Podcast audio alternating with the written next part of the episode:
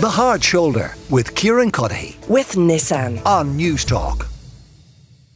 A little bit earlier on the show, we spoke to Sean Defoe, our political correspondent, about opinion polls and about rows in the Dáil. One such row today involved Paul Murphy, the People Before Profit TD, and Taoiseach Micheál Martin. Take a listen. You talk about freedom of speech and so on in Tunisia. You're not. You're nowhere near that. I'm not suggesting that. But what you are trying to suggest is certain people can't speak because they have a view. That is what you're saying. They should not be allowed to speak. If there's up to 50 or 60 speakers, if one or two have views that are contrary one or Deputy two. Murphy Deputy Boyd Barrett, then they should not speak. That is intolerance. You guys are no great advocates of freedom of speech at all. Uh-huh. And I shudder to think of the day when you would ever be in authority. Because by God, would you put the jackboot on people who might have views different to yours? That's where you guys are coming from. I, I, that's, not, that's where I stand. Can I ask the Taoiseach to withdraw that? I will not withdraw anything. Can. I ask that to withdraw that? I- I'm asking it right now because in the past there was an issue about not asking for it immediately. He said that if we were in power, we'd put the jackboot on people. Could I ask him to withdraw that comment? I'm not withdrawing. It. Like, we're in a parliament. I believe fundamentally in the right of freedom of expression in this parliament. Okay. Sorry, I'll- I'll I've, I've witnessed the deputies opposite make all sorts of comments about people. The It's a bit rich, like, for Sorry, Deputy just- Murphy no, to be looking for. Can we through the chair? in It's the- getting somewhat squeamish now. He's in breach of standing orders, saying that we would put a jackboot on people if we were in power and ask them to withdraw. I'm entitled to an opinion. No, you- You're in breach of standing orders. Sorry, through the chair. You've just an made. opinion. you've Go, just go and say it outside the door, like your made disgraceful allegation that we were Putin's puppet. just- Say it outside the door. You've just made Don't an assertion. You've just made an assertion that certain people shouldn't be on a platform. No, no, actually we didn't. Stop lying about what we said.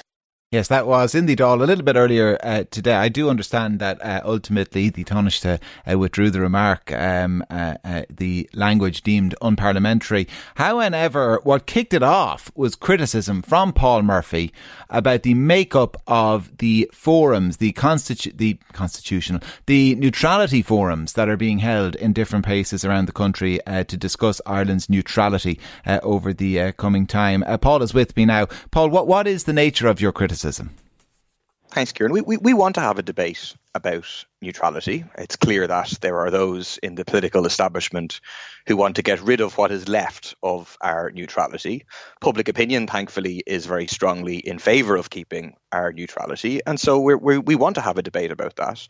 And we think the best place to have that debate would be in Citizens' Assembly, which is what the government was previously suggesting that would be made up of a random selection of citizens, hear a wide variety of views, make recommendations, and then ultimately, um, we think we should have a, a referendum. We think neutrality should be enshrined in the constitution, and that's a decision that should, the people should take after a process of debate.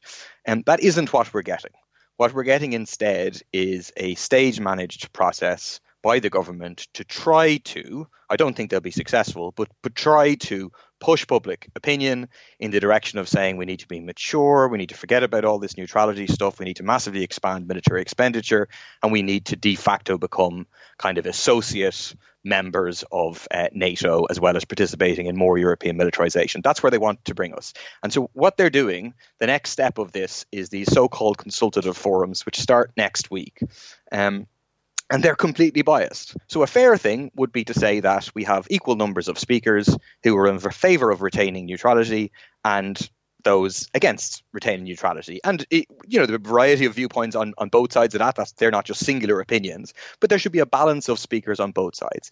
That isn't what we have. What we have is a consultative forum chaired by uh, someone who is a dame of the British Empire. She's going to write the report at the end of it. She's on record repeatedly as supporting the aims of US militarism, supporting the invasion of Afghanistan, supporting coups and attempted coups in Latin America. And then in terms of the speaker lineup, I can go through it, but in total there's 71 speakers, and it basically breaks down. There's a few in the middle who don't have a declared opinion either way, but they're five to one against neutrality. They're five to one of on, the five side, almost 50 speakers who are on record as opposing Irish neutrality, in favour of aligning with NATO, in favour of further European militarisation, or literally work hmm. for NATO or other military powers. So this this isn't in any way a fair or balanced Okay. debate. There's no real participation of the public. It's a stage managed process. Um, okay, let me bring in Lisa Chambers, the Fianna Fáil senator, leader of the Seanad spokesperson on, on foreign and European affairs as well uh, for her party there. Uh, Lisa, we- we'll talk about the makeup of of, of uh, these forums in just a moment. But in, in terms of Paul's point about a citizens' assembly, March 2022, the Taoiseach, and this was Micheál Martin at the time, has proposed a citizens' assembly on Irish neutrality on the basis that such a forum would allow for careful consideration of a spectrum of opinions on the topic. What changed his mind?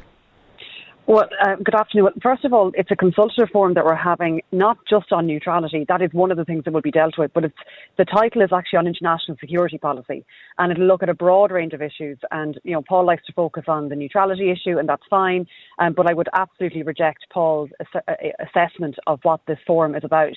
It is first and foremost a listening exercise and it will be based on facts, not people's opinions, not their emotions, but people presenting facts. It is completely factually incorrect to suggest that X number of speakers are firmly on the side of one issue uh, as opposed to the other. That's not not not correct. Just to give you a flavour, because Paul didn't outline some of the speakers, we will hear from Oxfam, we will hear from Concern, we will hear from all of our universities, UCC, DCU, Maynooth, NUI Galway, at the OSCE, many academics, yes, some defence experts, those working in the human rights se- sector as well.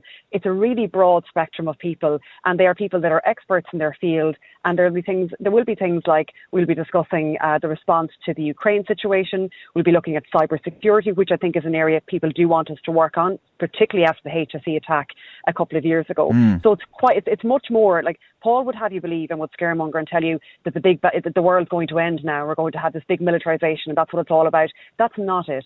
There's nothing predetermined or pre-talked. But why, about why did the It Taoiseach? Why did the Taoiseach in March last year, as recently as that, talk about a citizens' assembly on these very issues? But now i i it's these consultative forums. Well, the Citizens' Assembly, the, the idea there was on specifically on a question of neutrality. But as I said, this consultative forum is way more than that. This is not just about talking about neutrality. Yes, of course, that'll be talked about. And we're going to ask questions around the triple lock, for example. As it stands, and people will be aware of this, not only do we need to get Dáil uh, and government approval for a UN mission, we also have to get a, a UN Security Council resolution, which can be vetoed by Russia and by the UK and by France, the six the six permanent members.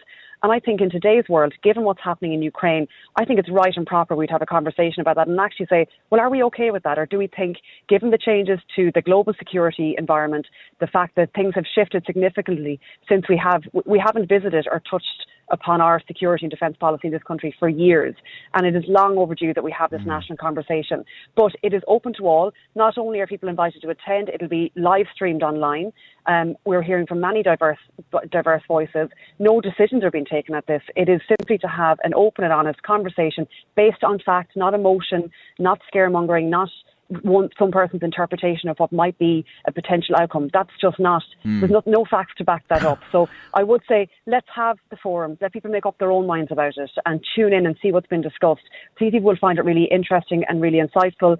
And there's some really fantastic speakers. I hope to attend on two of the days myself, and I'm looking forward to it. And I think it's it's a positive thing in my view Yeah. because having a conversation around our foreign security and defence policy is so long overdue, and so much is happening in the world that I think we do need to have a look at it. Paul Oxfam and Concern are hardly engaged in the uh, process of trying to encourage militarisation. They're not, and and they're in my in my five to one. They're included in my. They're in your my one. Exactly. So there, there's close to fifty speakers who are on record. I'm not making this up. They're on record in writing as academics or as commentators of in favour of uh, militarization, um, and then there's close to ten who are in some way likely to be critical of that uh, process. So this is not in any way. Now, are you including? sorry, just are you including in, in terms of people who are in favour of militarisation, people who would absolutely support Ireland remaining militarily neutral, but who would be supportive of us investing in a primary radar system, for example, or No, I'm- I'm more I'm equipment for our I'm defence not- I'm not- forces? I'm, I'm not including those. Okay. Um, I'm I'm in- including people who who work for NATO explicitly, uh, who are on record. You know, people, and it's no problem. I, I don't have a problem with these people having these opinions, for example, or even being invited to speak. But let's not pretend that they're neutral people, the likes of Brigid Laffan, who I'm sure you've had on your show, who has been campaigning or pushing for an end to neutrality for about 10 years, John O'Brennan uh, from uh, Maynooth. um, uh, Andrew Cottey, Jean Monnet chair, Ken McDonagh from uh, DCU, uh, you've got Andrew Crotty, who's a NATO research fellow, Chris Johnson, a fellowship in the US Air Force, Caitríona Heinl, who has advised NATO. I could go on and go on and go on, right, and give you close to 50 names of people. This is not some neutral listening exercise. There will be a report done at the end. Uh, it's not binding, of course, but this is it's very clear what this is about. Yeah. The government will say at the end of this, we had this. No, I, I, first, I, I find I find uh, John and Brigid I have interviewed, and I always find them interesting. I don't necessarily sure. agree with everything yep. uh, they say, but they're always interesting. Is it your condition there should simply be more people representing the neutral side of the argument? Eh, at the very least.